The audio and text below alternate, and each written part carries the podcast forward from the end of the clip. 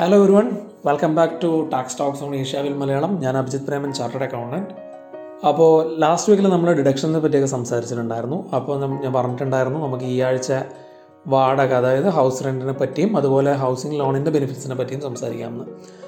So ഈ week നമ്മൾ discuss ചെയ്യാൻ പോകുന്നത് ഇൻകം ഫ്രം ഹൗസ് പ്രോപ്പർട്ടിയും ആൻഡ് അഗെയിൻ എന്താണ് ഹൗസിംഗ് ലോണുമായിട്ട് ബന്ധപ്പെട്ടിട്ടുള്ള ഡിഡക്ഷൻസിനെയും പറ്റിയിട്ടാണ്. ഓക്കെ.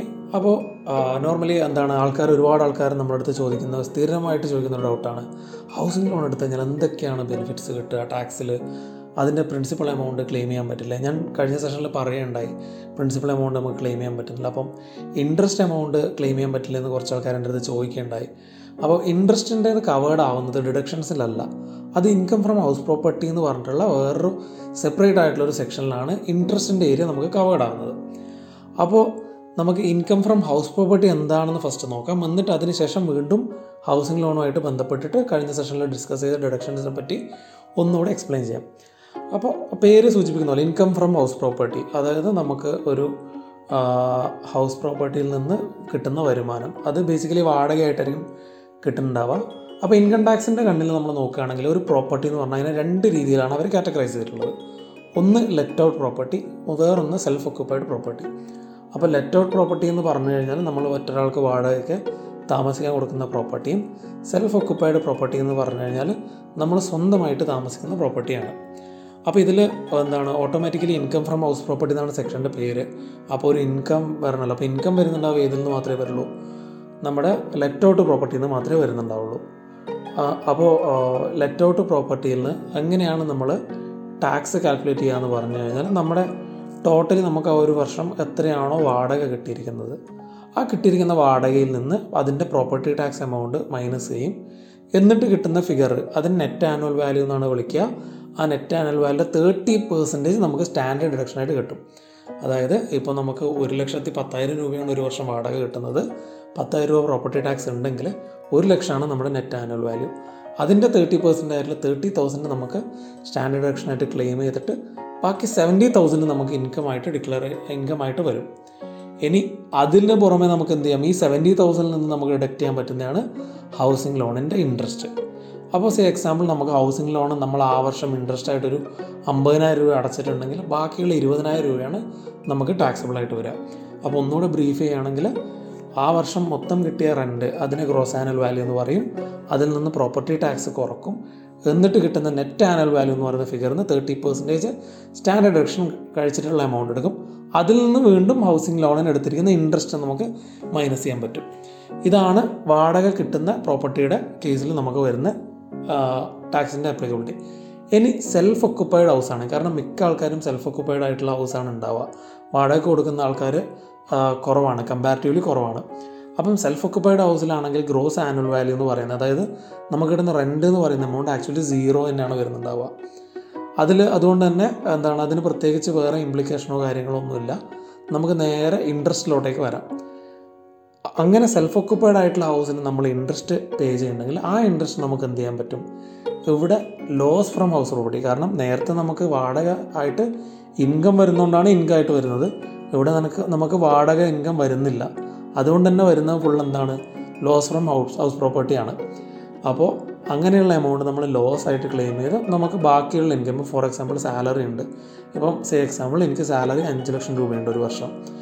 എനിക്ക് ഞാൻ ഒരു വർഷം ഹൗസിംഗ് ലോണിന്റെ ഇൻട്രസ്റ്റ് ആയിട്ട് ഒരു ലക്ഷം രൂപ അടക്കുന്നുണ്ടെങ്കിൽ എന്റെ സാലറി ആയിട്ടുള്ള അഞ്ച് ലക്ഷത്തിന് അഗെയിൻസ്റ്റ് എനിക്ക് ഒരു ലക്ഷം എന്ന് പറയുന്ന loss from house property adjust ചെയ്തിട്ട് ബാക്കി നാല് ലക്ഷത്തിന്റെ പുറത്ത് ഞാൻ എന്ത് ചെയ്താൽ മതി? ടാക്സ് അടച്ചാൽ മതിയോ? ഇനി ഇൻട്രസ്റ്റിന്റെ കാര്യം പറയുമ്പോൾ തന്നെ എടുത്തു പറയേണ്ട കാര്യമാണ്. അതിനൊരു ലിമിറ്റ് ഉണ്ട് നമുക്ക് ടു ലാക്സ് വരെയാണ് ഇതിന്റെ ലിമിറ്റ് വരുന്നത്. പിന്നെ അതുപോലെ വീടിന്റെ കൺസ്ട്രക്ഷൻ കഴിഞ്ഞാൽ മാത്രമേ നമുക്ക് എന്ത് ക്ലെയിം ചെയ്യാൻ പറ്റുള്ളൂ? ഇൻട്രസ്റ്റ് എമൗണ്ട് ക്ലെയിം ചെയ്യാൻ പറ്റുള്ളൂ. അപ്പോൾ നോർമലി ആൾക്കാർക്ക് വരുന്ന ഡൗട്ടാണ് വീടിന്റെ കൺസ്ട്രക്ഷന് മുന്നേ നമ്മൾ ലോൺ എടുക്കുള്ളൂ. കാരണം മിക്കപ്പോഴും നമ്മൾ തറ കെട്ടി എന്താണ് അതിന്റെ സ്റ്റേജിലാണ് ലോൺ എടുക്കുന്നുണ്ടാവുക. ഫസ്റ്റ് ഒരു ഇനീഷ്യൽ ഫേസ് കഴിഞ്ഞ ഉടനെ നമ്മൾ ലോൺ അവൈൽ ചെയ്യുന്നുണ്ടാവും. അങ്ങനെ ചെയ്തെങ്കിൽ അത് കംപ്ലീറ്റ് ആവുന്ന പീരീഡ് വരെയുള്ള ഇൻട്രസ്റ്റിന് എന്ത് ചെയ്യാൻ പറ്റുന്നുള്ളതാണ്. അങ്ങനെയുള്ള ഇൻട്രസ്റ്റ് നമുക്ക് എന്ത് ചെയ്യാൻ പറ്റുമെന്ന് പറഞ്ഞാൽ അത് അഞ്ച് ഇൻസ്റ്റാൾമെന്റ് ആയിട്ട് വീടിന്റെ പണി കഴിഞ്ഞ ശേഷം എടുക്കാൻ പറ്റും. ഫോർ എക്സാമ്പിൾ നമുക്ക് പ്രീ കൺസ്ട്രക്ഷൻ പീരീഡ് ഇൻട്രസ്റ്റ് എന്ന് പറയാം. ഇതിന് വീട് കൺസ്ട്രക്ട് ചെയ്യുന്ന പീരീഡിലുള്ള ഇൻട്രസ്റ്റിനെ പ്രീ കൺസ്ട്രക്ഷൻ പീരീഡ് ഇൻട്രസ്റ്റ് എന്ന് പറയാം. അതൊരു അഞ്ച് ലക്ഷം രൂപ ഉണ്ടെന്ന് കരുതുക.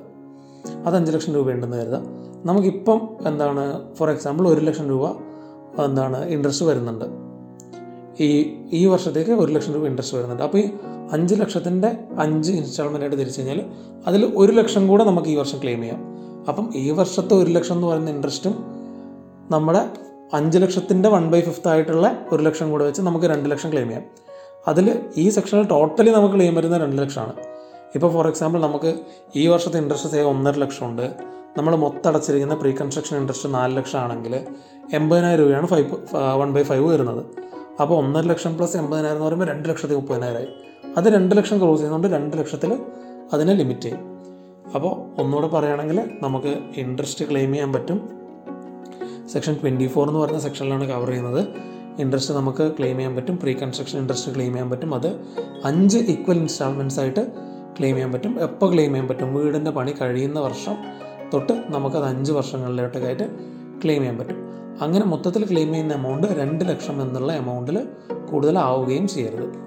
ഇതാണ് നമുക്ക് ഹൗസ് പ്രോപ്പർട്ടി ഇൻകത്തിൽ വരുന്ന മെയിനായിട്ടുള്ള കാര്യം. അപ്പം നോർമലി ഇത് പറഞ്ഞ ഞാൻ അന്ന് കഴിഞ്ഞ സെഷനിൽ എന്തുകൊണ്ട് ഡിഡക്ഷനിൽ പറഞ്ഞില്ല എന്ന് പറഞ്ഞാൽ ഇത് ഡിഡക്ഷൻ അല്ല.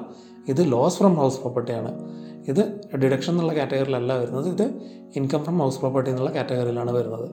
അതുകൊണ്ട് തന്നെ ഇതിന് സെപ്പറേറ്റ് ആയിട്ടുള്ളൊരു ആണ് വന്നിട്ടുള്ളത്. പിന്നെ ഇനിയിപ്പോൾ ഹൗസിംഗ് ലോണിന്റെ ബാക്കിയുള്ള കാര്യങ്ങളെ പറ്റി പറയുകയാണെന്നുണ്ടെങ്കിൽ ഒബ്വിയസ്ലി ഞാൻ കഴിഞ്ഞ സെഷനിൽ പറഞ്ഞാണെങ്കിൽ ഹൗസിംഗ് ലോണിന്റെ പ്രിൻസിപ്പൽ എമൗണ്ട് നമുക്ക് എയ്റ്റി സി എന്ന് പറയുന്ന സെക്ഷനകത്ത് എടുക്കാൻ പറ്റും.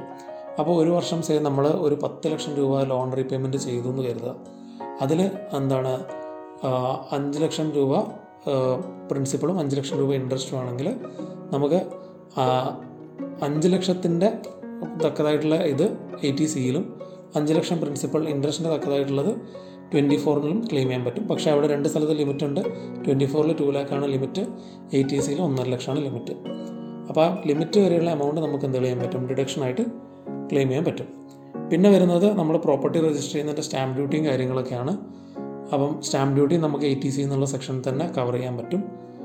പിന്നെ അപ്പം ഇതൊക്കെ ഈ എയ്റ്റി സിയിൽ അന്ന് പറഞ്ഞാണെങ്കിൽ മൊത്തത്തിലെല്ലാം കൂടെ നമുക്ക് ഒന്നര ലക്ഷമേ പറ്റത്തുള്ളൂ. അതിനകത്ത് പി എഫ് അങ്ങനെയുള്ള എൽ ഐ സി പ്രീമിയം അങ്ങനെയുള്ള കുറച്ച് കാര്യങ്ങളൊക്കെ വരുന്നുണ്ട്. അതൊക്കെ അടക്കം ഒന്നര ലക്ഷം ക്ലെയിം ചെയ്യാൻ പറ്റത്തുള്ളൂ. പിന്നെ വേറെ റീസൺലി ഇപ്പം കഴിഞ്ഞ ബഡ്ജറ്റിൽ അനൗൺസ് ചെയ്ത ഒരു എയ്റ്റി ഇ ഇ എ എന്ന് പറയുന്ന ഒരു സെക്ഷൻ ഉണ്ട് നയന്റീൻ ട്വന്റി ഫിനാൻഷ്യൽ ഇയറിൽ ലോൺ അവൈൽ ചെയ്തിട്ടുള്ള ആൾക്കാരാണെങ്കിൽ അതിന്റെ സ്റ്റാമ്പ് ഡ്യൂട്ടി വാല്യൂ നാൽപ്പത്തഞ്ച് ലക്ഷത്തിൽ കുറവാണെങ്കിൽ ഇൻട്രസ്റ്റ് ഇനത്തിൽ അഡീഷണലി ഒരു വൺ പോയിന്റ് ഫൈവ് ലാക്കും കൂടെ നമുക്ക് അഡീഷണലി ക്ലെയിം ചെയ്യാൻ പറ്റും. അതായത് ഇരുപത്തിനാല് സെക്ഷൻ ട്വന്റി ഫോറിൽ പറയുന്ന രണ്ട് ലക്ഷത്തിന് പുറമെ ഒരു ഒന്നര ലക്ഷം കൂടെ. അപ്പോൾ മൊത്തം മൂന്നര ലക്ഷത്തിന്റെ ഇൻട്രസ്റ്റ് നമുക്ക് ക്ലെയിം ചെയ്യാൻ പറ്റും. അപ്പോൾ ഒന്നുകൂടെ ചുരുക്കി പറയുകയാണെന്നുണ്ടെങ്കിൽ സമ്മറൈസ് ചെയ്യുകയാണെന്നുണ്ടെങ്കിൽ ഇൻകം ഫ്രം ഹൗസ് പ്രോപ്പർട്ടിയിൽ നമുക്ക് ലോസ് ഫ്രം ഹൗസ് പ്രോപ്പർട്ടിയാണ് മെയിനായിട്ട് നമ്മൾ കവർ ചെയ്യുന്ന സംഭവം.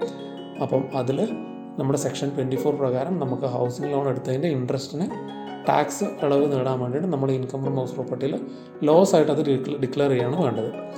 അപ്പോൾ അങ്ങനെ ചെയ്യുന്ന സമയത്ത് നമുക്ക് ഹൗസ് പ്രോപ്പർട്ടീന്റെ കൺസ്ട്രക്ഷൻ എപ്പോഴാണോ കഴിഞ്ഞത് ആ പീരീഡിന് ശേഷമുള്ള ഇൻട്രസ്റ്റ് മാത്രമേ എന്ത് കിട്ടത്തുള്ളൂ? നമുക്ക് ക്ലെയിം ചെയ്യാൻ പറ്റത്തുള്ളൂ.